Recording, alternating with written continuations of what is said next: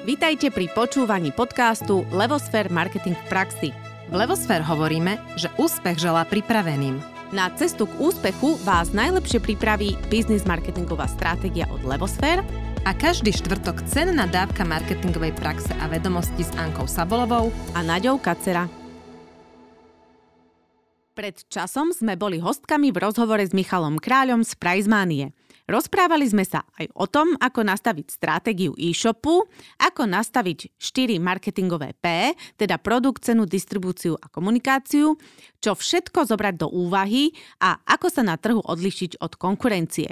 Keďže sa poslucháčom rozhovor páčil, rozhodli sme sa o neho podeliť aj s vami v našich podcastových platformách. Dnes máme pred sebou veľmi zaujímavý rozhovor a hlásime sa netradične z priestorov spoločnosti Levosphere a vítam u nás Náďu Kacera. Nadia, vitaj. Dobrý deň. Anku Sabolovú. Anka, Dobrý vitaj. deň, ahojte. A spoločnosť Levosphere tvorí biznis marketingové stratégie a práve o nich sa budeme dneska rozprávať, takže poďme sa rovno pustiť do tej témy, lebo tá stratégia je niekedy taký trošku možno pre niektorých virtuálny pojem, tak poďme si najprv povedať, že čo to vlastne je.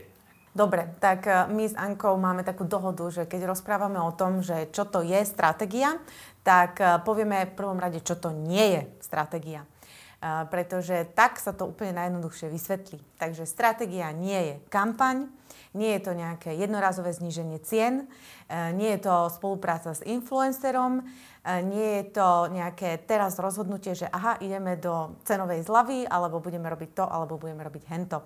Stratégia je všetko, čo je dlhodobé, čo je premyslené a je to v podstate také pravidlo o rozhodovaní sa.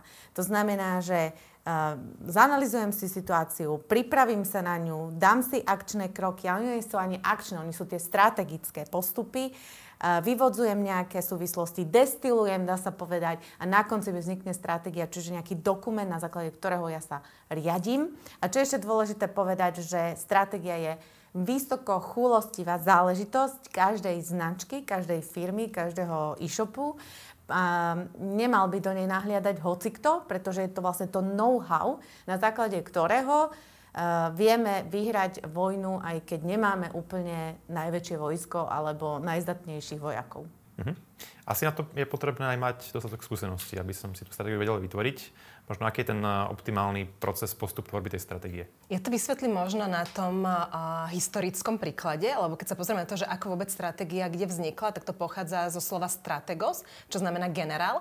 A vlastne prví stratégovia boli generáli vo vojne. A ako oni postupovali? Najprv si urobili analýzu. Urobili si analýzu prostredia, v ktorom sa tá vojna odohráva, čiže podnebie, poveternostné podmienky, pôda, alebo ja neviem, už čokoľvek okolo. Potom si zanalizovali tú protistranu, proti ktorej bojujú, čiže toho nepriateľa. Zanalizovali si sami seba, svoje silné, slabé stránky povedali si, akú majú úlohu, lebo je rozdiel, či vo vojne idete dobíjať nové územia, alebo ste v pozícii obrany, lebo niekto dobýva vás. Čiže definovali si, prečo sú tam a prečo sa tá vojna odohráva a povedali si svoj cieľ, čo vlastne chcú docieliť, lebo to nie je len, že vyhrať vojnu, to môže byť aj, ja neviem, rozšíriť územie, zachrániť životy ľudí a teda a teda. Čiže mali analýzu, mali dôvod, prečo tam sú, mali cieľ a na základe toho sa strategicky rozhodovali, čo idú urobiť. A toto je v podstate tá stratégia a to je to, čo by mal robiť každý jeden biznis, čo by mala robiť každá jedna firma, každý jeden e-shop. Mal by poznať prostredie, v ktorom sa nachádza, svojho konkurenta, seba samého, mal by vedieť, prečo na tom trhu je, čo je jeho konkurenčná výhoda a čo tomu zákazníkovi chce priniesť, akú potrebu mu rieši a mal by mať nejakú víziu, ku ktorej kráča. A potom na základe toho sa rozhoduje. Mm-hmm. Vieme to možno dať uviezť na nejakom príklade nejakého konkrétneho e-shop, keby ste takto mali sa na tým zamyslieť, že ako by nejaký konkrétny e-shop mohol mať nastavenú tú stratégiu, alebo ako by sa mohla, mohla vznikať? Tak ja môžem povedať uh, e-shop, ktorý bol aj našim klientom. Bol to uh, klient, ktorý mal iný e-shop, fungujúci v úplne inom segmente a rozhodol sa pre startup alebo začiatok uh, v úplne inej oblasti, v úplne inom segmente a oslovil nás, že chce to urobiť strategicky, pretože chce to mať správne pripravené, chce vedieť, už mal skúsenosti s tým predchádzajúcim uh, segmentom alebo s tým e-shopom, ktorý mu už funguje. A chcel teraz to urobiť inak, uh, menej bolestivejšie a, a tak akože vedome. Takže nás oslovil a uh, bol to, je to značka, ktorá funguje vo vitamínoch, čo je naozaj segment, ktorý je veľmi saturovaný, je tam veľká konkurencia, takže nás oslovil a podstate začali sme presne tým.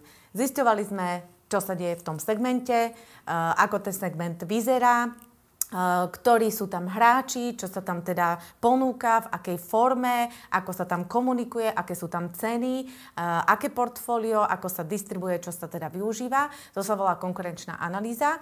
Táto konkurenčná analýza vlastne končila aj pozičnou mapou, na základe ktorej sme si mohli povedať, že dobre, tak e, kde má tento, e, tento nový e-shop priestor.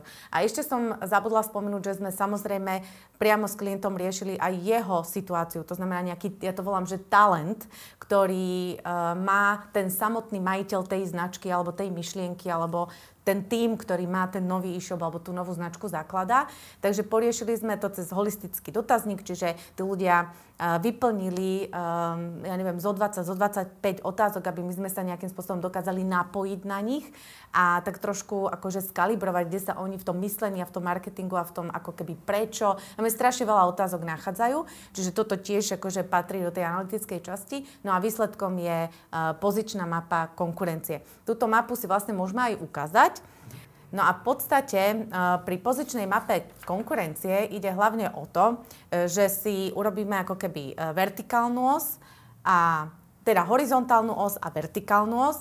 Na každej tejto osi si určíme nejaké minimum, nejaké maximum aj uh, vlastne v tej uh, vertikálnej si určíme minimum, maximum. Takže v tomto prípade na ľavej strane sme mali úzke pokrytie potrieb, to znamená, že tam išli všetky e-shopy a všetky konkurenčné značky, ktoré um, nejakým spôsobom uspokojovali úzku potrebu, to znamená, že nemali široké portfólio, širokú ponuku.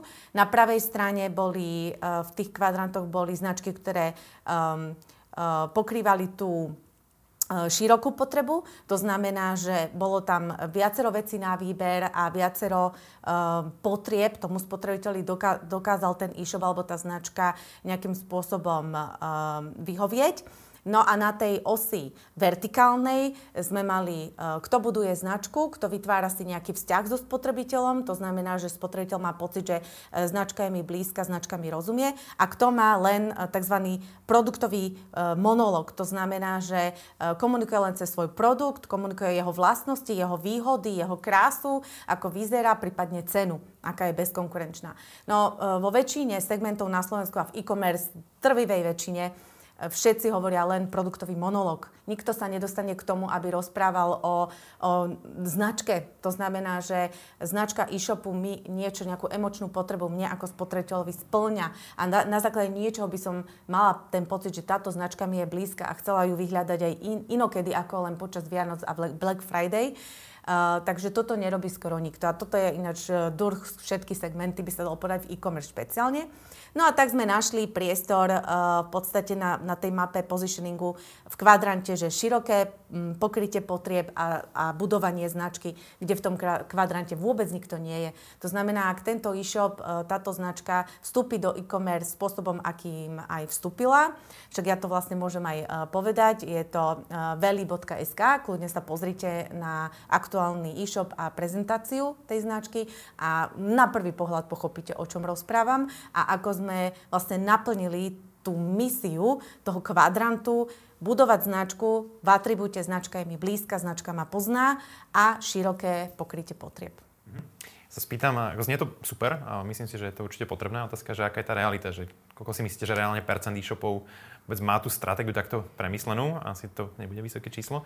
A teda skôr možno ešte otázka, že teda, či je tá skúsenosť taká, že väčšinou tie firmy si tých, tú stratégiu tvoria na začiatku, alebo naopak, realita, aspoň moja taká skúsenosť, či to skôr není tak, že už nejak som niekde na kolene zbuchal nejaký e-shop a potom si uvedomujem postupne, že značka, že stratégia a až ako keby dodatočne si ju budujem, že ako máte výskúsenosť eh, s klientami? No, ja by som povedala, že už len to, že štatistiky hovoria, tie predcovidové, neviem, ako je to počas covidu, že 30 až 40% e-shopov zanikne do dvoch rokov, svedčí o tom, že tie e-shopy nemajú stratégiu. A väčšina klientov, ktorí za nami prídu, tak sú presne buď ten prípad, že niečo zbuchali na kolene, nefunguje im to, vybuchali strašne veľa peňazí v agentúrach na kadejaké performance kampane a proste výsledky nemajú. Zväčša už nemajú ani tie peniaze a už majú len nejakú frustráciu a možno trošku snahu, že niekde ešte to poďme zachrániť. Alebo je potom tá druhá, taká tá uvedomelejšia časť a to sú tí, ktorí len začínajú, ako bolo napríklad Veli, ktorí vedia, že, že sami to nedajú a že potrebujú to dobre vyskladať, aby to na tom trhu fungovalo. Ten trh je už tak strašne saturovaný, že pokiaľ vy dobre neviete ako na tom trhu preraziť a strategicky si nevyskladáte tie kroky a tie rozhodnutia, tak jednoducho je to len také ako, že hokus pokus. My sme mali dokonca klientov, ktorí nám povedali, že oni sa večer pomodlia, aby ráno predali. Tak ako môže nejaká firma, akákoľvek fungovať na princípe, že večer sa pomodlím a ráno predám? Keď mám stratégiu, viem, čo je moja jedinečnosť, viem, kto je môj zákazník, viem, akú potrebu mu riešim, viem, ako sa mu prihováram, viem, aké potrebujem doručiť ciele. A hlavne mám vyskladané dobré biznis model, čo marketingové 4P, čiže viem, aký mám produkt, cenu, distribúciu, komunikáciu. Tak vlastne to sú všetko také tie základy na to, aby ten biznis mohol dobre fungovať a aby tie e-shopy prežili a aby to nebolo, tak jak to bohužiaľ vidíme na tom trhu, že je realita, že väčšina tých e-shopov jednoducho naozaj má nápad, ide do toho, veľakrát popri nejakom ďalšom jobe, popri niečom ďalšom a jednoducho skúšajú, skúšajú. A potom to nefunguje. Ja by som ešte možno tak dodala, že, uh, že ono neznamená, že keď nemá e-shop stratégiu, business marketingovú stratégiu, že neúspeje. On môže uspieť. Keď uh, narazí na tých správnych ľudí, urobí m, dobrý web, dobré SEO, prevalcuje to proste technicky a technologicky. Samozrejme.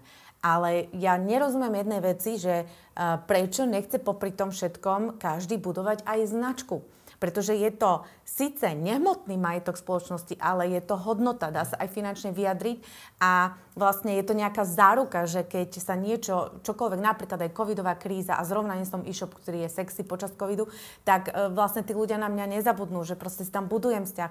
Čiže v podstate dneska, v dnešnom saturovanom svete a trhu a špeciálne v e-commerce vo všetkých oblastiach, ja na ktorý e-shop sa pozriem, tam vidím, že im chýbajú dva základné parametre. To je odlišnosť a zmysluplnosť. Čiže keď už aj nemám stratégiu, tak aspoň toto, že si skontrolujem, či som odlišný, to znamená aspoň v niečom, keď už sa nedá v ničom, lebo v produkte veľmi ťažko, alebo na chvíľu sa odlišíte, o týždeň vás konkurencia dobehne hneď, tak odlišnosť na úrovni značky komunikácie, keby som aspoň vtip do toho dala, keď všetci budú vážni, tak ja budem vtipná, napríklad aj to je odlišnosť.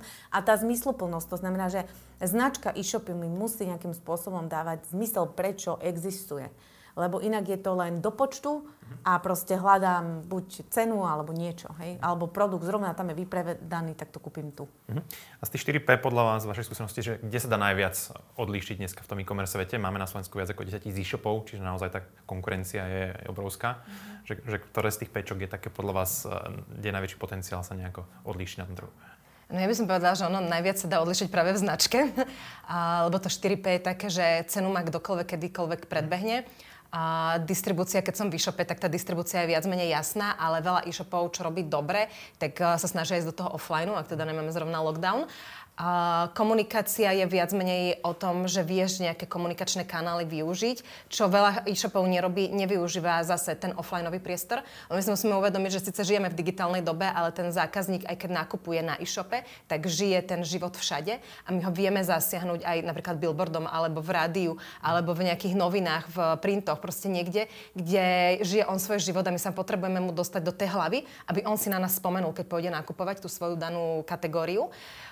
No a potom samotný produkt e, dá sa odlišiť aj na úrovni portfólia. A, napríklad to Veli, čo Náďa spomínala, a však možno, že sa neskôr k tomu aj dostaneme, a, tam sa podarilo nájsť, ako to urobiť, ale podľa mňa to najsilnejšie, čo e-shopom chýba a čo nevedia urobiť na odlišenie, je dobre vyskladať tú značku a v rámci 4P vôbec nemajú z môjho pohľadu to, čo my vidíme na tom trhu, to 4P vyskladané, aby im fungovalo. Čiže ja by som urobila to, že to 4P má byť ako základ biznisu. To je vlastne aj to, prečo my hovoríme, že my robíme biznis marketingovú stratégiu. Lebo keď je dobre nastavené 4P, keď dobre nefunguje ten biznis, tak potom nás už ani tá značka nezachráni. Hej, akože proste bohužiaľ. Hej. Čiže my potrebujeme mať dobre vyskladaný ten biznis, aby ten biznis model bol zdravý tam robme tie základy, tam stavajme ten dom, aby nám dobre stal a potom nájdeme tú odlišnosť, tú atraktívnosť, ako sa dostať do hlav zákazníkov cez tú značku.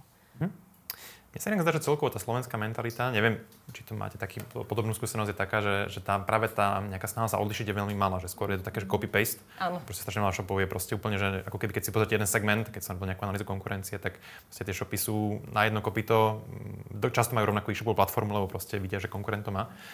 Čím si myslíte, že to je a akým spôsobom to možno vieme zmeniť a ja našich klientov? Ja si myslím, že to je veľmi akože také prozaické, až banálne, že väčšina e-shopov, alebo teda niektoré z tých e-shopov, ktoré nehľadia na tú odlišiteľnosť a nie je to nejakej diere na trhu alebo nejakej invencia a tak ďalej, že také tie bežné, ktoré proste sú ako konkurenčné, tak e, si možno myslí, že aha, tak ja idem do online, no tam je to zadarmo. Hej, urobím si webku za 500 eur, tuto Janko, sused vie, potom mi pomôže Ferko, Joško, Anka a idem do toho. Vôbec si neuvedomujú tú komplexitu a neuvedomujú si to, že v podstate dneska mať e-shop je to isté, ako mať kamennú prevádzku v Auparku v centre Bratislavy. Pretože uh, tam tiež Auparku niekto platí za to, že, uh, že, že, ma, že že, že vôbec akože láka Aupark ľudí do nejakej uličky, kde ja mám obchod. No tak to je Google. Že potom mám výklad, ktorý musí nejak vyzerať. Uh, tak to sú, ja neviem, moje vlastné PPC a tak ďalej. Čiže v podstate to sa dá prirovnať ako keby k tomu retailu alebo k tomu kamennému spôsobu predaja a e, to vôbec nie je lacnejšie. Ba naopak je to drahšie o to, že je tam e, hrozne veľa rôznych poskytovateľov, kde je veľmi ťažko určiť, kto reálne má kvalitu a nie, kto mi reálne vie pomôcť a kto mi nevie pomôcť. Čiže ja sa veľmi rýchlo viem vybuchať z peňazí a zistiť, že aha, som na dne a vlastne tí, čo mi uh, môžu pomôcť, už ich nemám z čoho zaplatiť. Pretože som sa zle rozhodol, pretože proste je tam taká akýsi kus naivity, že to, to každý dá.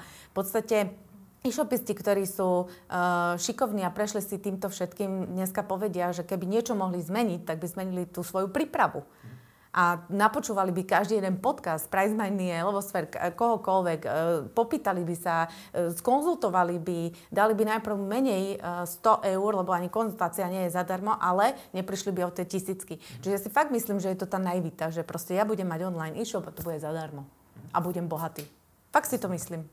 Poďme sa trošku možno pozrieť na tie top značky, teraz čiže taký brainstorming. Mm. A, povedzme značky ako Alza, alebo Dedoles, alebo Martinus, alebo Notino, Jim Beam, hej, ktoré vnímam ako možno teraz mi napadli tak na prvú ako silné brandy v tom e-commerce slovenskom, že čo podľa vás teda oni robia inak a, a lepšie ako tí ostatní, že teda sa im darí a sú ziskoví a sú a, a mega rýchlo rastú?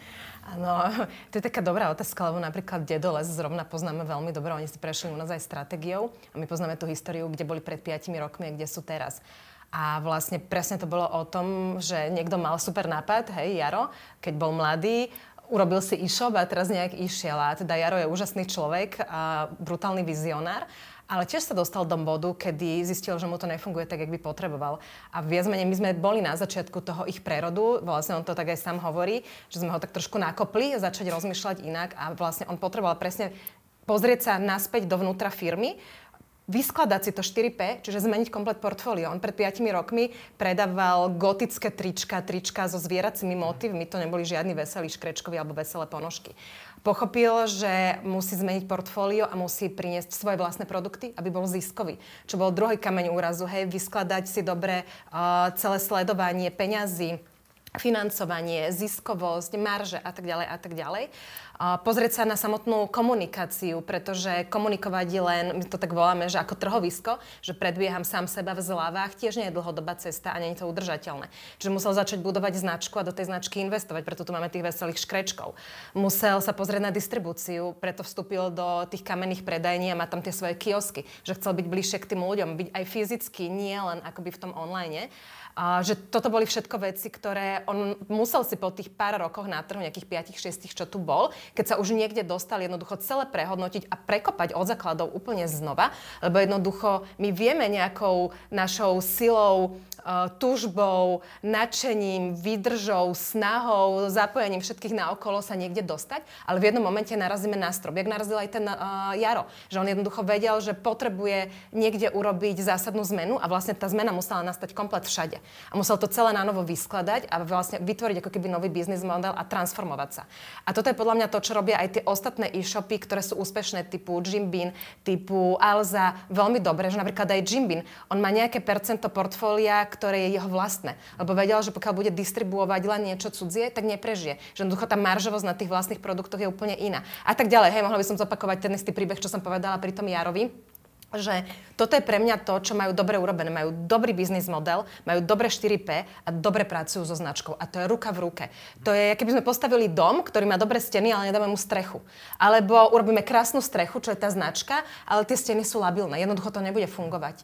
To je nejaký ekosystém, ktorý musí byť úplne, že dobre vyskladaný musí do seba zapadnúť a musí fungovať ako hodinky.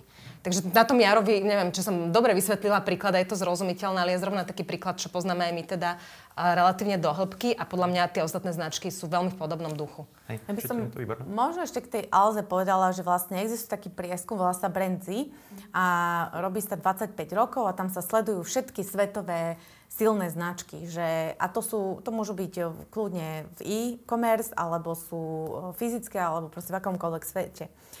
A, no a zistuje sa, že ktoré sú tie, ktoré, alebo ktoré sú tie tri atribúty, ktoré tie značky vlastnia, že sú proste také úspešné. A tam je práve tá difference, potom je tam tá zmysluplnosť, čo som spomínala, a potom je tam ešte jedna vec, a to je, že znalosť alebo dostupnosť. Ja osobne si myslím, že Alza vybudovala svoju značku, že v dobrom čase dala o sebe vedieť množstvo miliónom ľudí. A to je, to je dostupnosť. To znamená, že ona sa stala súčasťou vlastne našej hlavy, uh, lebo viete, ako to, to, neviem, či sme vysvetlili, že čo to je vlastne akože značka. Značka je to, že ja mám v hlave uh, nejaké miestičko, kde si ju držím. A teraz uh, funguje rozum tak, že ja si predstavím elektroniku a tá značka, ktorá mi napadne ako prvá, tá je u mňa najsilnejšia. Čiže vo väčšine hlav... Takzvaný top of mind. Áno, top of mind. väčšine hlav vyskočí Alza. Čiže Alza nepotrebuje uh, robiť neviem akú zmysluplnosť a difference, pretože ona má tú dostupnosť tak dramaticky vysokú, že proste automaticky všetci proste uh, si na ňu spomenieme. A jednoducho je to prvá voľba. A potom všetky tie ďalšie značky v závese, MOL a tak ďalej, vždy budú v závese, lebo tá Alza aj skrz toho panáčika a tak ďalej, z toho omielania, jednoducho sa tam dostala hej, do tej hlavy. Takže to je napríklad Alza a Jim Beam ja až tak nepoznám, ale Viem, že začínali cez mikroinfluencerov, čiže oni zatlačili aj na dostupnosť cez tie technológie, ale zatlačili aj na zmysluplnosť. Pretože vlastne tí, tí ľudia, ktorí cvičili, mi dávali príklad a hovorili mi, a ja robím to, a ja robím to. Čiže v tom čase, keď to oni urobili, to malo zmysel. Dneska už eh, by sme sa mohli o tom rozprávať. A zase nedá sa všetko kopírovať. To fakt stratégia je pre každý biznis iná, pretože sú tam iné hybné síly. A to, čo som hovorila na začiatku, že destilujeme, destilujeme, to je preto, že fakt, že na konci dňa na, každý, každá tá značka, každý ten podnik má tú stratégiu inú. Je to jeho stratégia a tá vysoko chulostivá interná záležitosť. Sme sa nebavili o financiách, taká celku myslím podstatná vec v tom podnikaní. Uh, moja skúsenosť taká, že veľakrát uh, niekedy tí e-shopári veľmi ne, nezvládajú alebo nemajú možno také know-how okolo tých, toho riadenia finančného toho, toho shopu a často tú základnú matematiku, ako by neovládajú nejaké tie miery konverzie versus hodnota objednávky versus marža a teda, a teda že, že vlastne akú, aké, ako keby, ako funguje tá kalkulačka, by som to nazval. Uh, ako máte vy skúsenosť a či je to tiež nejaká oblasť, ktorej tiež uh, pomáhate firmám, lebo asi vo finále to všetko začína končí na tých peniazoch? No, to je veľmi elementárna vec, ktorá naozaj veľa tých e-shopov položí. A inak paradoxne nielen e-shopov. Veľakrát sa stane, že k nám prídu klienti a sú prekvapení, že oni si majú sledovať náklady. A my sa čudujeme, že ale jak vy môžete žiť bez toho, že nesledujete náklady. A ono môžeme ukázať aj, máme tu taký príklad, je to vlastne, nemôžem teda menovať, lebo je to značka, ktorá sa ešte len vyvíja a príde v najbližšej dobe na trh. Tiež vlastne robí svoj e-shop, ale chcú byť aj v distribúcii v reťazcoch, lebo je to vlastne pro, potravinový produkt, keď to tak poviem. No a vlastne presne sa stalo to, že oni mali síce vypočítané nejaké výrobné náklady, a mali nejakú svoju odhadovanú maržu, že zhruba plus minus chceme mať 80% a potom treba z reťazce, keď pôjdu do reťazce, budú mať ďalších 80. Čiže keď bude to cez môj e-shop, tak mám vlastne 160. No a to bolo tak asi v zásade všetko, hej. A teraz, keď sme sa začali pýtať, že prečo máte tú cenu stanovenú pultovú alebo predajnú, ako máte, a ako ste si stanovili tú maržu, podľa čoho ste dali tých 80 versus teda 160 nevieme, hej. Čiže my sme museli ísť do toho, že sme urobili úplne takú tú elementárnu kalkuláciu, že najprv spísať všetky náklady, a to nie náklady, ktoré mám dneska, keď začínam, ale náklady, ktoré budem mať za rok, za dva, lebo ten produkt aj za tie dva roky, keď sa moje náklady zvýšia, musí mi tie náklady pokrývať. A do tých nákladov nesmiem zabudnúť napríklad dať aj moju mzdu, lebo strašne veľa firiem, tým, že však je to môj akože side job, veď rozbieham e-shop, lebo mám ešte normálny biznis, veď robím to len z lásky, tak koľko rokov to viem robiť z lásky? Ja si musím tú mzdu do toho započítať. Čiže vyslovene urobiť elementárnu kalkuláciu, kde sú prevádzkové náklady, ako je nájomné, ako sú internet, ako je hosting, ako je auto, ako je mzdy, čo je samotná kategória. Potom marketingové náklady, lebo nemôžeme, jak Náďa povedala, očakávať, že som na internete a tam je to zadarmo, no organika už nefunguje. Jednoducho, keď chcem predávať, musím si to zaplatiť. Čiže koľko ma to bude mesačne stať? Že spočítať si peniaze na marketing. Potom sú tam tie výrobné náklady, nezabudnúť na logistiku, lebo napríklad príklad tohto klienta bol, že on síce vyrátal výrobné náklady, ale nejak logistiku opomenul. No ale ja to potrebujem tomu zákazníkovi nejak dostať. Aj cez ten e-shop, hej, musí dojsť nejaký kuriér alebo kamión alebo niekto, kto to odvezie. Čiže toto je vlastne všetko, čo si musí spočítať ako fixné a variabilné náklady a potom si musí urobiť predikciu, koľko potrebuje mesačne predať tých svojich produktov, aby si na tie náklady zarobil, aby bol aspoň na nule. A vlastne potom, my sme tuto robili takú tabulečku, kde vlastne vidno, že koľko paliet mesačne musí ten klient predať a vidíme, že niekde medzi 31 a 37 paliet mesačne daných produktov musí klient predať na to, aby si zarobil na všetky náklady, ktoré vlastne bude mesačne on mať, keď to celé rozbehne. A potom sa vraciame späť k tomu, že aha, ja som schopný predať 31 až 37 paliet mesačne? A ako to urobím? A tam už naskakujú tie otázky. My sme mali dokonca jedného klienta, ktorý pri, pri tomto prepočte pochopil, že on do toho biznesu nepôjde. Pretože jednoducho si uvedomil, že on toľko nepredá. Že on nepredá toľko, koľko potrebuje za, vygenerovať peňazí, respektíve predá, ale potrebuje nejakú finančnú investíciu, čiže išli zháňať investora. A to je taká tá základná kalkulácia, ktorú si tie e-shopy nerobia. Nerobia si ju ani na začiatku, ale nerobia si ju ani v čase. A potom zostanú prekvapení, že im to nevychádza. Alebo sa strašne zadlžujú. Čiže toto je niečo, čo akože, že, že podľa mňa, že matematika základnej školy, hej, plus minus a rovná sa, ale keď to nemám, tak na to mi to vlastne môže celé stroskotať. Mm-hmm. Možno spýtam teda táto, tento nejaký strategický skill vôbec v tom podnikaní. Dá sa to podľa vás naučiť, alebo je to niečo, čo je vrodené, alebo je to o vzdelávaní, alebo že ako to viem nejako rozvíjať tento talent? Je, hm, no, taká kombinácia.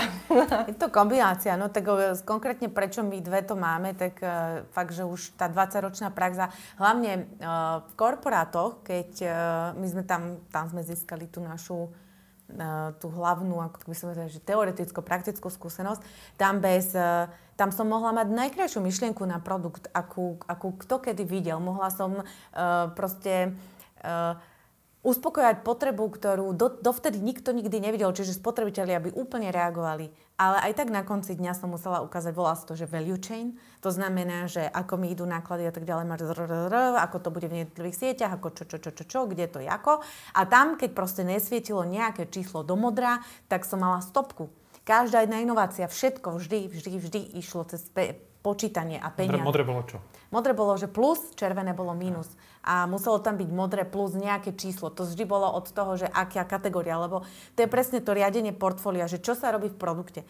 No robí sa to, že ja mám predsa nejaké portfólio, ale každá tá kategória má nejakú rolu. Jedna kategória mi robí obrad, jedna kategória mi môže robiť zisk, ďalšia kategória mi môže byť rekrutment, to znamená nových ľudí, bo ja nemôžem zaspať na Vavrinoch, stále musím, aj keď mám cieľovku 50-60, musím mieriť aj na tých, ktorí k tým 50 mieria, hej, čiže medzi 30-40 a tak ďalej. Že to je proste jeden celý mechanizmus. A ako sa to dá naučiť? No praxou. A keďže tú prax ja chápem, e, nemôže mať každý z princípu, proste nie je každý marketer, strateg, tak e, minimálne ja vždy odporúčam proste ľuďom, nech e, začnú počúvať tie podcasty, nech sa na to pripravujú, nech si možno aspoň skonzultujú, keď už nejdú do projektu. Lebo Není to zase akože jadrová fyzika, ale je to veľa súvislostí a veľa vecí, na ktoré treba myslieť. A, a to je to dobrý strateg, aby, aby to vedel urobiť, potrebuje mať ten prehľad a ja si dovolím tvrdiť minimálne 15-ročné skúsenosti a niekoľko dobrých failov, kedy si to musel vyžrať, že proste uh, akože niečo podcenil alebo sa tvaril, že to nevidí. To, to sa nesmie stať, lebo to dobehne. Ja neviem, to môže byť aj čisto napríklad názov, hej, že to sa nám teraz stalo, že proste uh, klient si dal urobiť krásnu vizuálnu identitu eh, a, a ten dotyčný grafický dizajner si vôbec nevšimol, že keď dá daný názov do Google, tak vyskočí ďalších 5 firiem rovnakým názvom v rovnakom segmente. Hovorím pre Boha. Tak sme to museli celé vrátiť naspäť úplne na začiatok, lebo to my nepustíme ako strategovia. A toto je presne to, že uh, ako, ne, neviem, či sa, dá sa to určite naučiť, dá sa minimálne mať tú vedomosť v hlave, že potrebujem byť pripravený, a nájsť, nájdem si dobrých ľudí, ktorí mi každý špeciálne v niečom pomôže. Dneska už v marketingu neexistuje jeden človek, ktorý vyrieši všetko. Ty to dobre vieš. Jednoducho, ten marketing sa začal byť tak špecializovaný a tak detailný a tak toľko rozvetvený, že na každú vec si naozaj treba uh, pripraviť priestor na skonzultovanie mm-hmm. s odborníkom, ktorý má skúsenosti, ktorý už niečo dokázal, má iné e-shopy za sebou. A podľa mňa toto je tá alfa omega, čo treba spraviť mm-hmm. na začiatku. Ja by som sa ešte chcel pri tom produkte trošku pristaviť, lebo príde mi to, že sa tam človek rozhoduje v takých možno dvoch scenároch, že idem dostať na trh produkt, ktorý už je aktívne vyhľadávaný, tým pádom sa snažím ako keby ukrojiť z toho existujúceho trhu nejaký share, nejaký podiel, alebo proste chcem prísť naozaj sa odlíšiť, ako vy hovoríte, a chcem prísť nejakým úplne novým produktom, kde ale môže byť zase ten e, problém, alebo tá, tá výzva, že teda nikto ho nepozná, nikto o ňom nevie a v zásade možno niekedy aj tvorím úplne nový segment. Hej? Mm-hmm. Tak ktoré uh, tieto dva nejaké scenáre alebo prístupy, že podľa vás aký majú výhody, nevýhody, rizika, alebo že čo vy vlastne, pochopil som, že asi preferujete skôr ten cestu toho odlíšenia. No, tak to odlišenie je na jednej strane ľahšie, lebo ľahšie dokážeme si nájsť to svoje miestečko. Na druhej strane veľakrát tie potreby nie sú ešte objavené. Že ono sa povie, že musíte povedať zákazníkovi, že má túto potrebu a on pochopí, že aha, tak ja mám túto potrebu a vtedy si kúpi. Čiže tam je ako keby tá nevýhoda toho, že uh, musíte toho zákazníka naučiť, že on vás potrebuje a niekedy to môže byť finančne aj časovo náročné a je to taká tá dlhá cesta. Ja to inak poviem na našom príklade, že my keď sme pred 5 rokmi začali z Levosfér a išli sme robiť marketingovú stratégiu, tak nám sa ľudia hlavne z branže akože smiali, že veď marketingovú stratégiu nikto nevyhľadáva, veď to nikto nechce, veď hoďte si do Google AdWords 0 až 100 vyhľadávaní mesačne a keď vám Google niečo vyhodí, tak je to Management Mania a Wikipedia. No my sme si povedali, že o, super, diera na trhu, hej, ideme do toho. A dneska už marketingová stratégia veľmi vyhľadávaná, už je to 100 až 1000 vyhľadávaní a keď si dáme do Google, tak kadejaké agentúry vyskočia tváriať sa, že robia marketingovú stratégiu. Čiže je to dlhodobá cesta, mravenčia robota a edukovanie toho trhu, že musíte dať vedieť tým ľuďom, že oni vlastne túto potrebu majú. Na druhej strane, áno, viete si vybudovať cez to odlišnosť, viete si vybudovať dlho dlhodobý biznis a viete sa v podstate stať tým odborníkom alebo špecialistom na tú danú oblasť alebo ten daný produkt, ktorý na tom trhu vlastne uvádzať alebo ho chcete uviesť. Čiže to je ako keby to, že, že keď nájdem produkt alebo službu, ktorá je úplne že špecifická a nová, No a keď je to niečo, čo je um, už na tom trhu vlastne vo veľkom, tak e, my veľakrát hovoríme, práve na to slúži inak tá konkurenčná mapa positioningu, že aj vtedy je dobré nájsť nejaký niž, a vtedy je dobre sa nejak vyprofilovať. My sme mali inak príklad klienta, ktorý prišiel s tým, že chce urobiť e, druhú Alzu alebo druhý mol že chce mať proste na sklade kvanta elektroniky a chce akože, aby si ľudia od neho kupovali. No my sme sa opýtali, že koľko má na to miliónov. Že jak, však my nemáme, veď tuto je 5000, tu 5000, no všeho všudy nič. A to jak to chcete urobiť, lebo tá Alza, ten mol, do toho vrážajú 100 tisíce eur do marketingu. A jak ich chcete prebiť? Čím? No nevieme, vymyslíte nám to. Takže naše zadanie bolo, ako urobiť e-shop s elektronikou, ktorý prežije a bude fungovať popri mole a Alze. Tak akože my dve sme mali pocit, že asi sa na to hrkneme, hej, lebo akože ak toto vymyslíme doslova. Ale keďže nepijeme, sme si nehrkli a sme teda išli cez konkurenciu, cez hľadanie presne toho miestečka na tom trhu a našli sme, že vlastne dá sa odlišiť, že sa špecializujú v rámci elektroniky a budú mať smart elektroniku Čiže budú vyslovene špecialisti na smart elektroniku a zároveň uh, tam sme našli takú zaujímavosť, že tá smart elektronika sa dá kúpiť cez slovenských dodavateľov za drahšie peniaze, ktorú máte hneď, alebo cez Čínu, čiže oni vedia priamo sprostredkovať vlastne tých uh, dodavateľov z Číny.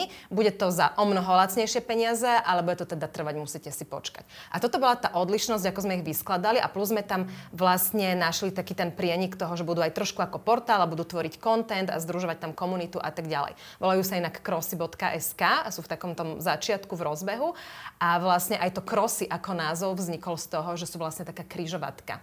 Hej, že sú kryžovatka medzi Čínou, Európou, kryžovatka v rámci tej elektroniky, kedy už človek rozmýšľa a teda a teda.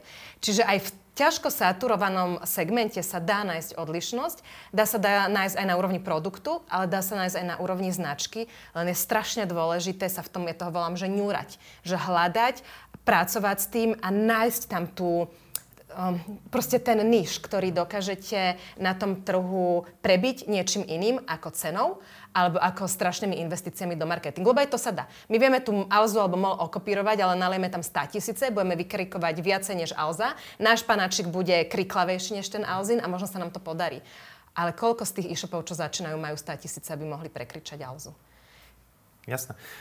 Ešte možno k tému, k tomu produktovému portfóliu lebo v tom e-shope určite často riešia majiteľe e-shopov, že do akej miery rozširovať ten sortiment, že proste vzniknú možno ako nejaká špeciálka a potom postupne ako rozmýšľajú, ako zvyšovať vlastne aj tú návštevnosť, ten obrad a myslím si, že ten s tým spôsobom je rozširovanie sortimentu v tom online.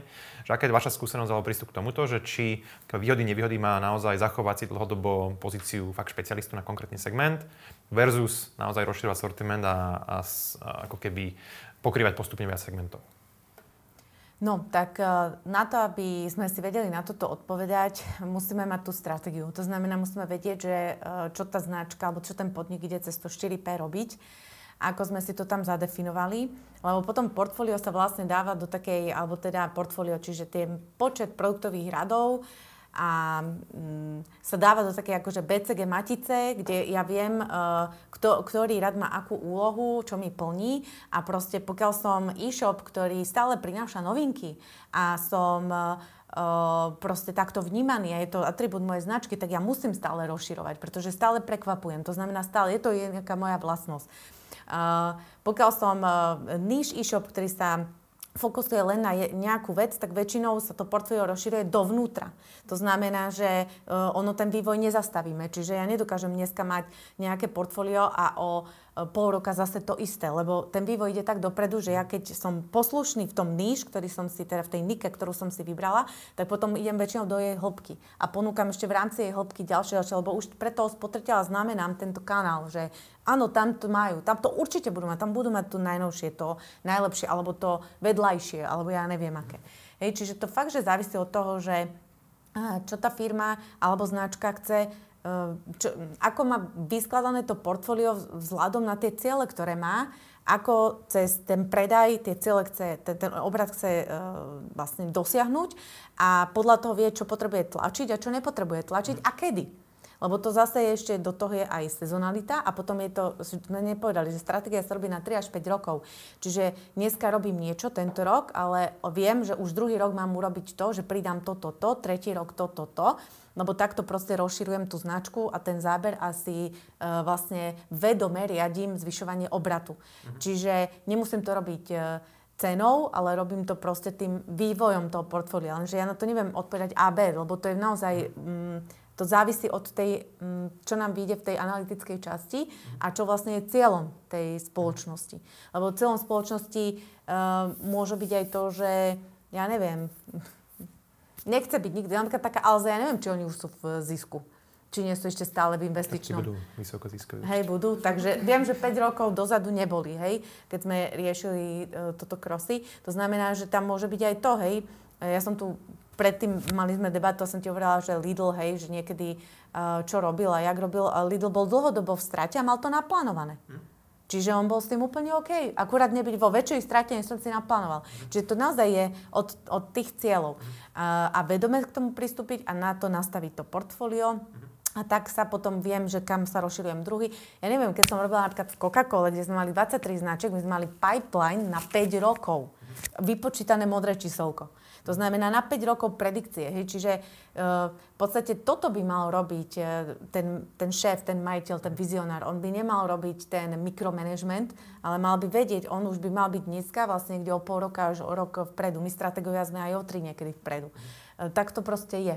Hej? V tom online, to je stratégia. Jasné, v tom online to plánovanie z mojej skúsenosti je veľmi, veľmi komplikované, keďže tá dynamika je tam akože extrémne vysoko proti retailu. Tak um, na, aký, na aké obdobie vôbec má zmysel vôbec, ako chápem, že strategicky asi áno, na dlhšie obdobie, ale teda povedzme potom už nejaké finančné plány a tak ďalej, že ako, ako máte skúsenosť s klientami, že na aké obdobie vlastne plánujete nejaké obchodno-marketingové plány? No, skúsenosť s klientami je taká, že klienti neplánujú a veľakrát, keď sa ich opýtame, že na základe čoho dávate vyrábať tie produkty alebo kupujete, tak akože, hej, cucame z prsta. A paradoxne je, že to povedia aj klienti, ktorí sú na trhu už niekoľko rokov.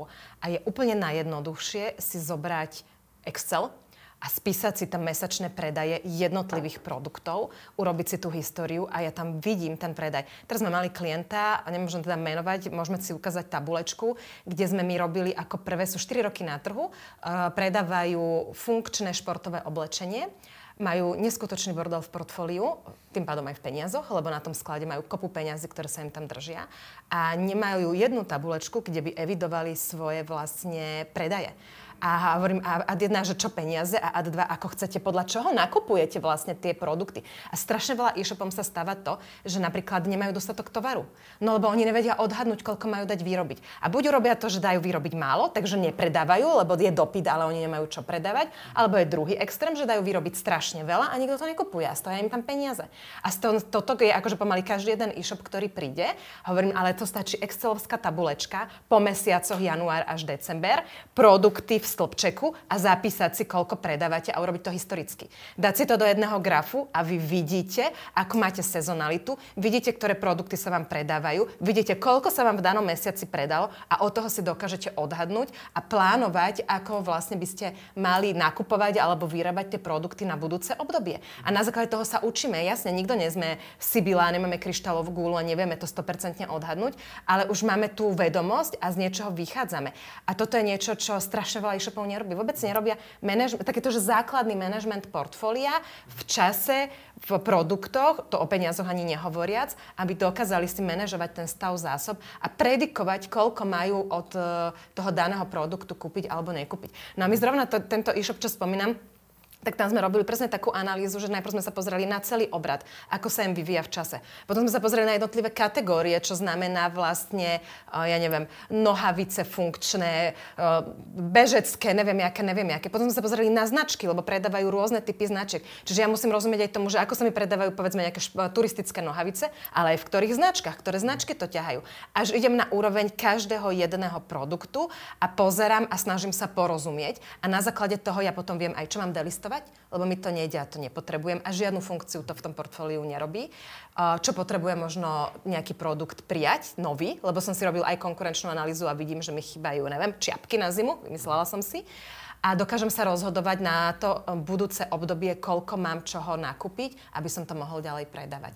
A toto je úplne že taká druhá elementárna vec, že jedna boli tie financie, akože tabulečka plus minus rovná sa a druhá je tento management portfólia, proste zase Excelovská tabulečka. Ako, a ja hovorím, že na to netreba ani že vysokú školu, ani matfiz, ani nič, sedliacký rozum.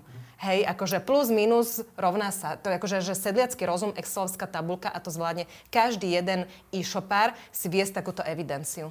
Ja možno len spomenieme ten nástroj Inventor. Sme mali rozhovor s Tomášom Formánkom, ktorý práve slúži na analýzu v podstate zásob a predikciu predaja. Čiže dá sa na základe toho vlastne automatizovať, potom aj tuším objednávať. A či to len pre infak, vás to zaujíma, tak robili sme iné video teda v našom, na našom YouTube kanáli. Uh, dobre, super. Ja by som ešte možno trošku uh, tým, dosávame o tých produktoch, ale myslím si, že to je dôležité, k tým produktom vlastnej značky, lebo práve tak pozorujem pri tých silných, rastových, ziskových e-shopoch, že často sa dopracujú k tomu, že teda postupne vyrábajú, alebo teda respektíve majú v ponuke nejaké produkty vlastnej značky.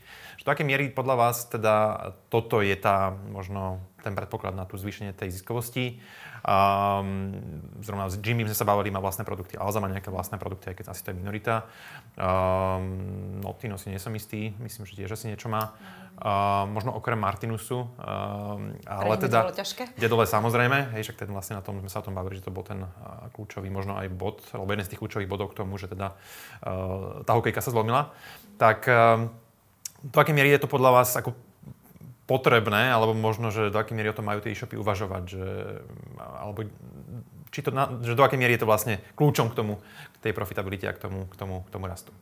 No ja odpoviem tak analogicky, lebo aj keď si spomenul, že retail že je pomalší a, a tie kameny, tak e, ja si osobne myslím, že retail je jeden z najrychlejších e, kanálov. Je to FMCG, Fast Moving Goods Products E, kde sa vlastne dennodenne predávajú milióny kusov a vlastne keď nejaký retailer to predáva, tak on musí mať neskutočné forecasty, to je to, čo spomínala Anka, a riadenie portfólia a vedieť presne, ktorú kategóriu, ako rozvíja a prečo to robia a tak ďalej. A retaily boli tie, ktoré už pred desiatimi rokmi prišli na to, že potrebujú vlastné značky, preto má Tesco vlastnú značku, Billa má vlastnú značku, Lidl má vlastnú značku. Takže na nič nové v e-commerce sa neprišlo, len na to isté, že pokiaľ chcem udržať, uh, udržať, udržať svoju obrad a ziskovosť hlavne, lebo obrad nejakým spôsobom nahrabem, ale ziskovosť, musím mať produkty, ktoré majú vysokú maržu, ktorá ma uživí. A keď ešte tom retaili uh, riešim merchandising, hej, ktorý musím proste nejak vystavovať a tak ďalej, platí ešte tretie strany, tak v tom e-commerce síce merchandising nie ale zase sú tam stále rastúce náklady na online reklamu, uh, tak, a plus ľudí, ktorí mi ten e-shop obsahovo naplňajú všelijako, hej, lebo tá mhm. náročnosť rastie. Ten e-shop sa v podstate stal uh, výkladnou skriňou ako kamenná prevádzka, čiže on si fakt vyžaduje všetko, od dizajnu cez stratégia, cez, neviem, copywritera, neviem čo, všetko SEO a tak ďalej, mhm. technické, správa, zľava, on-page, off-page, všetko. Tak keď to spočítame, tak v podstate je to kopec peňazí, tak ja na to potrebujem zarobiť. A ešte som nemal zisk. Ešte som sa netešil, že húra, aký som super e-shopista. A ešte mám kopec peňazí v zásobách. Eh, pretože vo forecaste nie som možno úplne ešte naučený.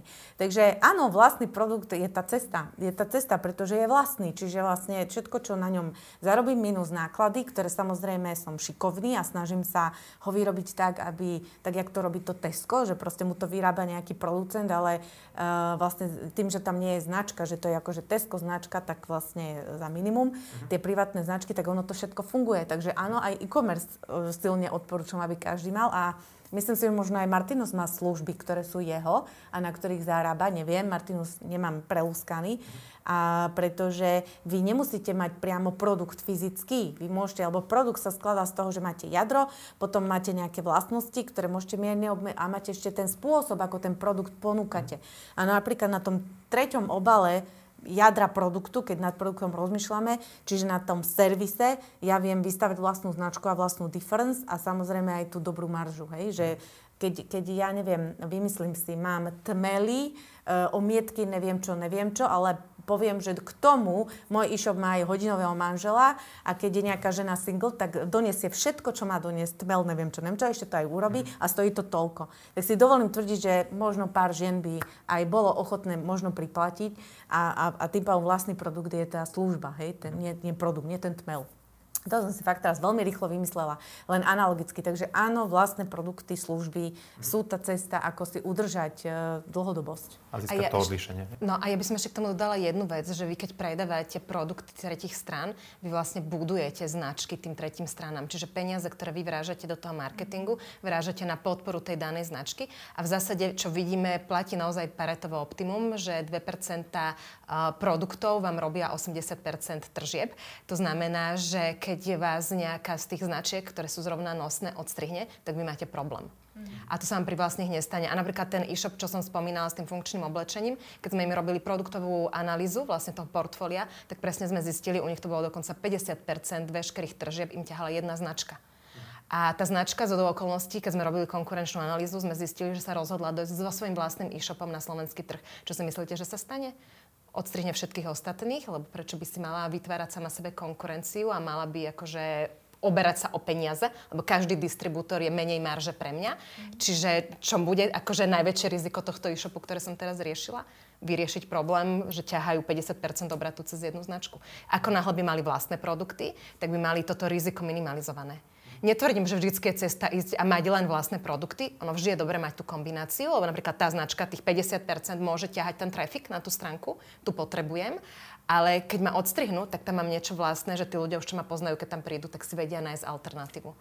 Čiže a toto je presne to, o čom je tá stratégia, o tých strategických rozhodnutiach a o vyskladaní toho celého biznisu, aby nám fungoval a aby sa eliminovali tieto rizika. Mm-hmm. Ešte k tým vlastným produktom, teda pokiaľ sa rozhodnem do toho ísť, a, a predpokladám, že teda sú tam nejaké dve možné cesty, že buď to predávam sám iba cez svoje vlastné kanály, alebo teda si začnem tvoriť nejakú sieť resellerov, nejakých predajcov, Uh, napríklad ten Dedelos myslím, že predával len sám, nejak sa nemýlim tie jeho produkty, zatiaľ sa nerozhodol pre ísť do nejakého B2B modelu. Že akú s týmto máte na to, aký máte na to pohľad, že kedy to dáva zmysel jeden alebo druhý scenár? No, uh, tam to trošičku aj zamiešam tým, že máme ešte, uh, máme ešte koronu, uh, ktorá prišla, ktorá veľa vecí zmenila. Asi a ostane. V podstate ten trend, ktorý je, je, že, že výrobca priamo spotrebiteľovi. To je trend. Čiže odstrihnúť všetko, čo je medzi tým. Čiže uh, keď ja teda som výrobca, či mám ísť cez nejakých iných uh, distribútorov, zase, podľa toho, v akom som štádiu. Pokiaľ potrebujem uh, zvyšovať znalosť mojej značky a potrebujem silu, toho distribútora, volajme ho takto, hej, ten medzičlánok, fajn, ale musím si byť vedomý toho, že sa úplne odkrývam. To znamená, že ten veľký E, brat všetko o mne vie a môže ma zjesť. lebo začnem byť od neho závislý, pretože ja keď od neho robím väčší obrad, tak proste on, keď ma odstrihne, ja už som medzi tým uh, si kúpil iPhone, toto, toto, toto, to, a zrazu už nie je ten príjem, lebo, hej, ja to tak akože na dávam do takejto, akože do takýchto hraníc, aby si tak človek uvedomil, že si zvykne na ten obrad a zrazu e, môže spadnúť zo dňa na deň. Plus mu dávam všetky svoje dáta a tak ďalej. Čiže má to svoje nevýhody a výhody, ale v nejakom momente to môže byť, e, tá výhoda je dôležitejšia ako nevýhoda. Môžem prípadne cez toho distribútora, keď ho tak voláme, dať len nejakú časť portfólia alebo len niečo. A to ostatné, že mám stratégiu v tom, ako využijem jeho silu. Určite sa mu nemôžeme odovzdať úplne bezhlavo a len siahnuť, že aha, tu je taká možnosť, šup, idem. Treba si to premyslieť. Zase pripraviť sa na to, premyslieť si, čo vlastne, a keby som mala stratégiu, tak viem, či to mám urobiť alebo nie, lebo stratégia je pravidlo o rozhodovaní sa, takže viem, že či, či toto je dobrý krok alebo nie. No a čo je asi úplne najlepší krok je budovať svoj vlastný e-shop, svoju vlastnú značku, svoj vlastný trafik, ale je toto ako keby cesta cez týchto cez túto pomoc to urobiť rýchlejšie. Takže pokiaľ je mojou stratégiou to urobiť rýchlejšie, lebo to potrebujem, lebo uh, chcem tú dostupnosť zvyšovať, zase od segmentu segmentu je to iné. Uh, elektronika už asi, asi veľmi nie, ale v nejakých segmentov, ktoré nie sú až tak pokryté, možno to dáva zmysel, hej? Sa dostať proste cez veľkého uh, hráča uh, na, na t- k tomu trafiku. Ja by som možno povedala príklad. My máme klienta, ktorý predáva damské hygienické potreby a to je zrovna produkt, ktorý ženy nie sú zvyknuté chodiť nakupovať do e-shopu. A tým pádom pre ňoho je cesta robiť to cez distribútora, lebo jednoducho je strašne ťažké zmeniť návyklosť alebo zvyklosť toho zákazníka. A v rámci toho e-commerce, keďže má e-shop a primárne to chcel predávať cez e-shop, je cesta predávať to cez e-shopy iných uh, drogistických predajní, teda tých e-shopov, alebo cez lekárne, kde ten človek, tá žena v tomto prípade príde, nakupuje si tam nejaké iné položky, v rámci toho sa tam prihodia tieto dámske hygienické potreby. Čiže napríklad to je jeden z príkladov, kedy má zmysel ísť do distribúcie, lebo jednoducho zmeniť návyky žien, aby išli len kvôli tomuto na jeden konkrétny e-shop, je strašne ťažké. Čiže áno, treba rozvíjať aj ten e-shop, mať to vlastné, nebyť závislý, ale mať to vyskladané tak, aby to vlastne celé ako také puzzle hralo. Vlastne celá tá stratégia je o tom, že to máte ako obrázok puzzle, ktorý má strašne veľa skladačiek a vám stačí, že keď jedna skladačka v tom nie je dobre zapasovaná, tak ten obrázok sa rozpadne. Čiže treba to mať dobre vyskladané, aby celý ten biznis dobre fungoval, aby ten obrázok, vlastne to puzzle fungovalo a držalo pokope. Čiže je to strašne o toho, že v akom sme segmente, aký je produkt, aký je tam zákazník, aké sú potreby aj toho samotného podniku a tak ďalej a tak ďalej a podľa toho sa rozhodnúť. A už mnohokrát pomáha len to, že sa vôbec nad tým zamyslíme. Hej, že, že, že vôbec niekomu, aha, že aha, tak to som, netuš, to som nerozmýšľal. Na toto som, ne, hej, že niekedy fakt už len toto stačí, lebo tá odpoveď je často jednoduchšia ako to, aby vôbec niekoho napadlo sa na to opýtať.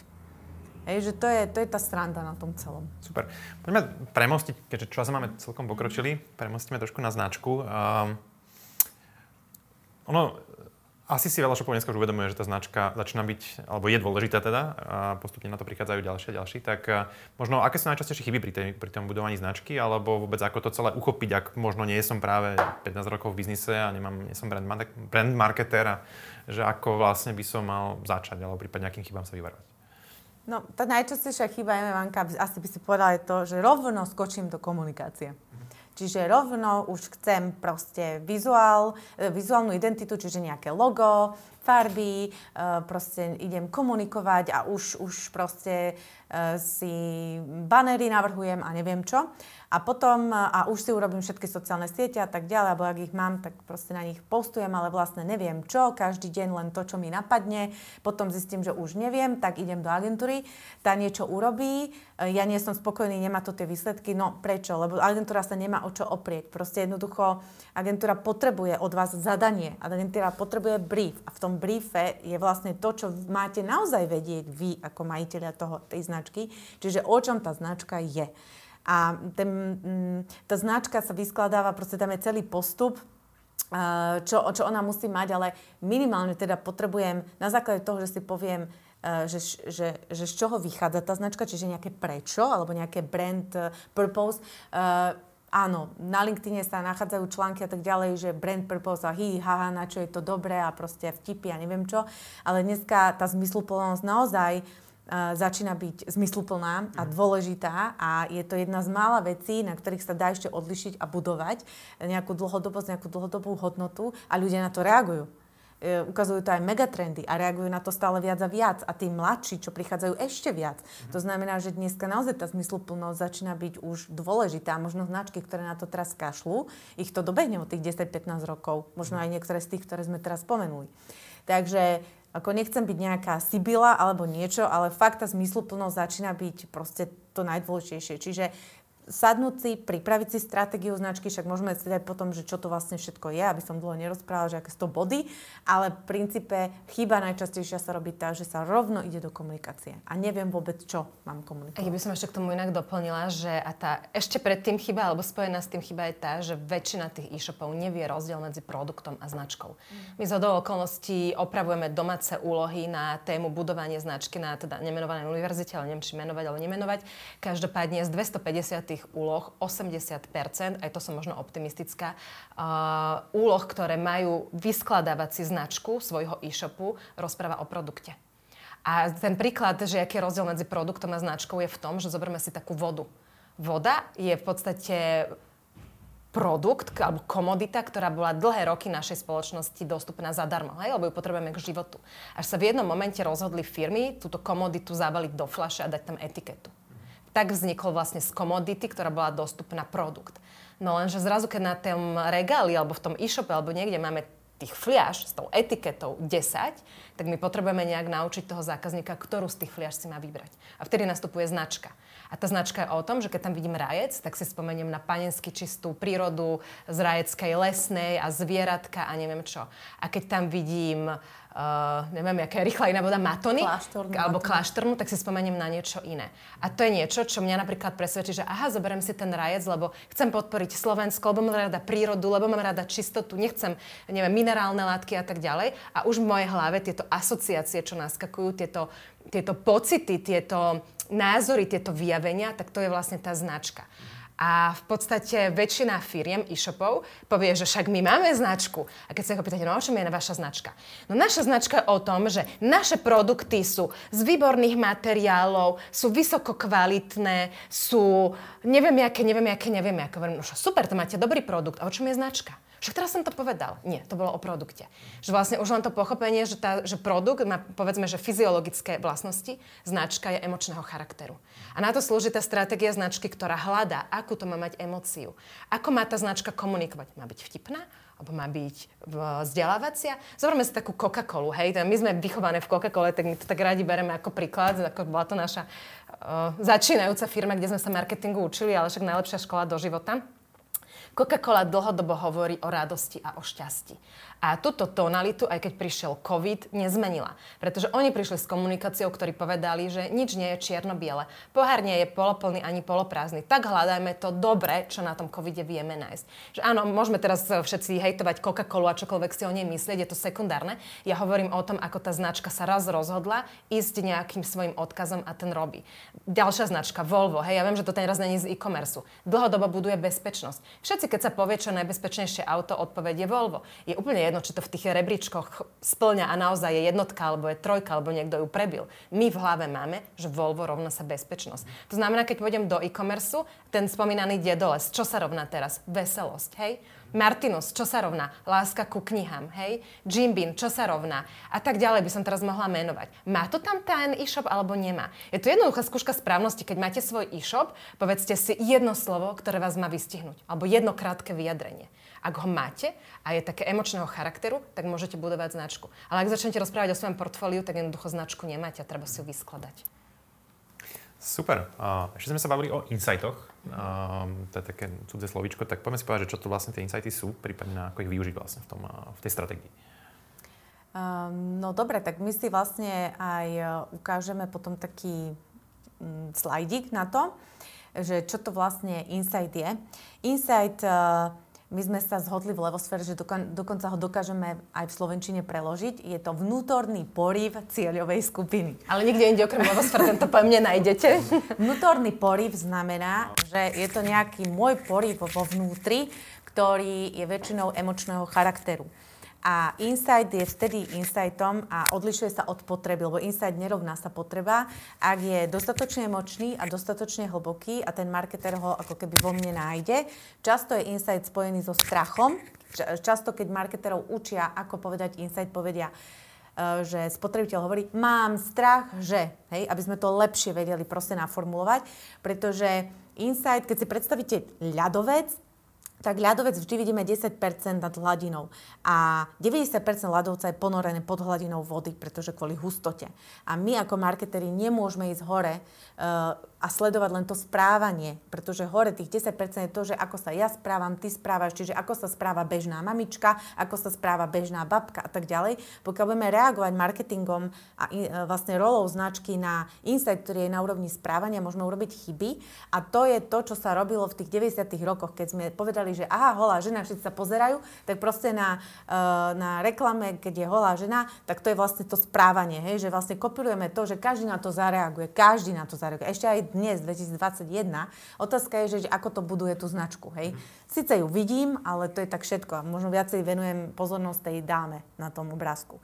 To znamená, že musíme ísť od toho správania dole a ideme do takých vecí, ako je vnímanie, strachy, um, pod, uh, také tie emočné porivy, proste také, také veci, ktoré sú akože pod hladinou, ktoré len tak hoci komu nepoviem. No a v rámci marketingu hľadáme tento insight, lebo vlastne keď ho nájdeme, po, pomôžem si značkou OMO. Eh, táto značka nie je na Slovensku eh, známa, pretože ju máme pod značkou Persil. A, ale má fantastický insight, na ktorom sa krásne dá vysvetliť, čo to vlastne insight je, preto to stále používame ako učebnicovo. Je to práci prášok, ktorý v podstate zisťoval, že ako on môže robiť svoju komunikáciu, aby bol iný od tých ostatných, aby bol dostatočne odlišiteľný. Tak si proste popozeral mamičky a začal ich riešiť, že čo vlastne aké tie mamičky sú. A na prvý pohľad mamičky, e, ja neviem, na ihrisku pôsobia nervózne, kričia po svojich deťoch a sú strašné. Tak povedali, bože, tieto nervózne ženy, no jak ja im odkomunikujem toto omo. A potom, keď išiel hlbšie a rozprával sa so ženami, zistil, prečo sú také nervózne. Tak oni sú nervózne, lebo mali strach. Čiže to bol insight strachu. Strach z toho, že keď sa dieťa hrá, v špíne, takže môže ochorieť, pretože tam baktéria, tak ešte teraz je COVID, tak ešte viac. Strach z toho, že si zašpíni oblečenie a teraz ona to nebude vedieť vyprať. A strach z toho, čo povedia ostatné mamičky, že ona nechá detsko sa hrať v blate a tak ďalej, že proste to není prípustné a tak ďalej. Že on moc zistil, že mamička má tri strachy. To je insight. Uh, a dalo to do, do jedného strachu a to je, že strach zo špiny. A potom k tomu priniesla informáciu, že celý trh prácich práškov hovorí o bielej, bielejšie, biela, biela, krásna, biela, čistota, hygienická, 100% neviem aká. A povedal, nie, milé, milé dámy, milé mamičky, špína je dobrá. Čiže Insight OMA je, špina je dobrá, na to urobila aj reklamu a špina je dobrá preto, že ak vaše mami, detičky sa budú hrať špine, práve naopak, zvyšuje sa im imunita. Keď sa hrajú špine, kašlite na to, čo hovoria ostatní, oni si rozvíjajú svoj mozog, fantáziu, kreativitu, pamäť a tak ďalej, lebo v blate tak sú najlepšie hry. To proste vieme, že hrať sa takto pre deti je to najlepšie, čo im môžeme povoliť. No a s tou uh, špinou si nerobte, špinavým oblečením si nerobte uh, problém, pretože to omo vyperie. Hej, čiže išlo úplne proti kliše kategórií a povedalo, špina je dobrá. Čiže všetci hneď spozornili špína je dobrá, keď všetci mi tu vždy hovoria iba o tom, že biela je bielejšia. Takže v podstate insight je presne to, že hľadáme niečo to vnútorné, na čo ako značka odpovedáme tzv. rolou značky a plníme tú funkciu v živote toho človeka. To znamená, že tá, tá rola značky je presne pri dedolese by sa dalo povedať, že je to tá veselosť. To znamená, že za akýchkoľvek okolností proste veselosť a plus ešte, že vlastne e, není, není páru, hej? Lebo vlastne oni majú každú tú vec uh, od... My sme nerobili komunikačnú stratégiu, takže neviem, len dedukujem, mm. takže preto to neviem úplne presne povedať, ale veselosť a není páru, to by mohlo byť akože tie, tie dve veci. Takže insight sa hľada na to, aby som ja vedela relevantne na to značkou odpovedať a urobila tú značku naozaj tú zmysluplnú, magnetickú, odlišnú a takú, ako chceme.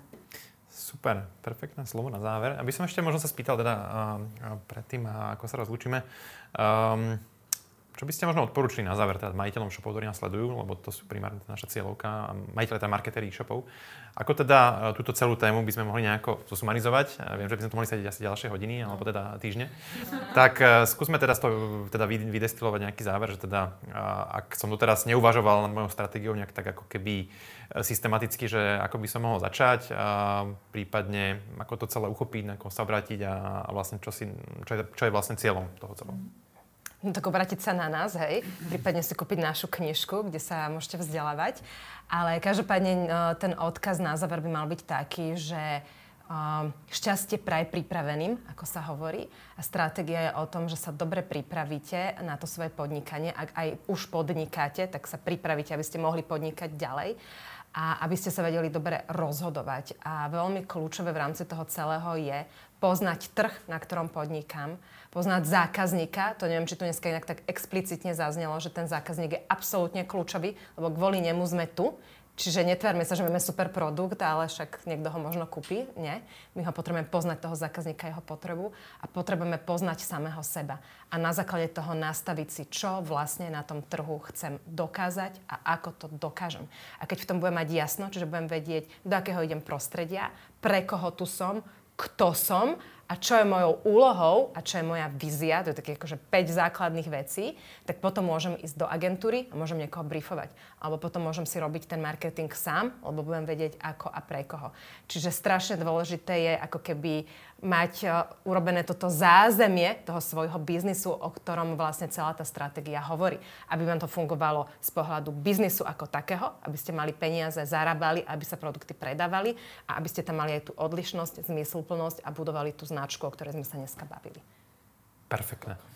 Ak sa chcete inak vzdelávať, tak eh, dievčatá majú aj veľmi zaujímavý podcast uh, Marketing v praxi, mm-hmm. som bol tiež uh, hosťom, uh, čo skoro pôjde podcast von, takže určite si to nalaďte v úvodzovkách. Mm-hmm. A myslím, že táto téma tam je ešte o mnoho, o mnoho detailnejšie rozpitvaná s rôznymi ďalšími hostiami a tak ďalej, takže určite odporúčam.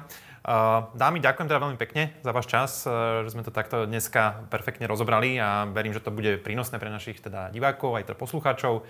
A ak budete mať záujem potom trošku sa poradiť, prípadne skonzultovať, určite dievčatá sú vám k dispozícii, nájdete ich myslím si, že na všetkých sociálnych sieťach. Takže, takže ďakujem ešte raz teda. Uh, prajem vám teda, nech sa vám darí naďalej aj teda budovať stratégie a tvoriť stratégie vašim, vašim klientom.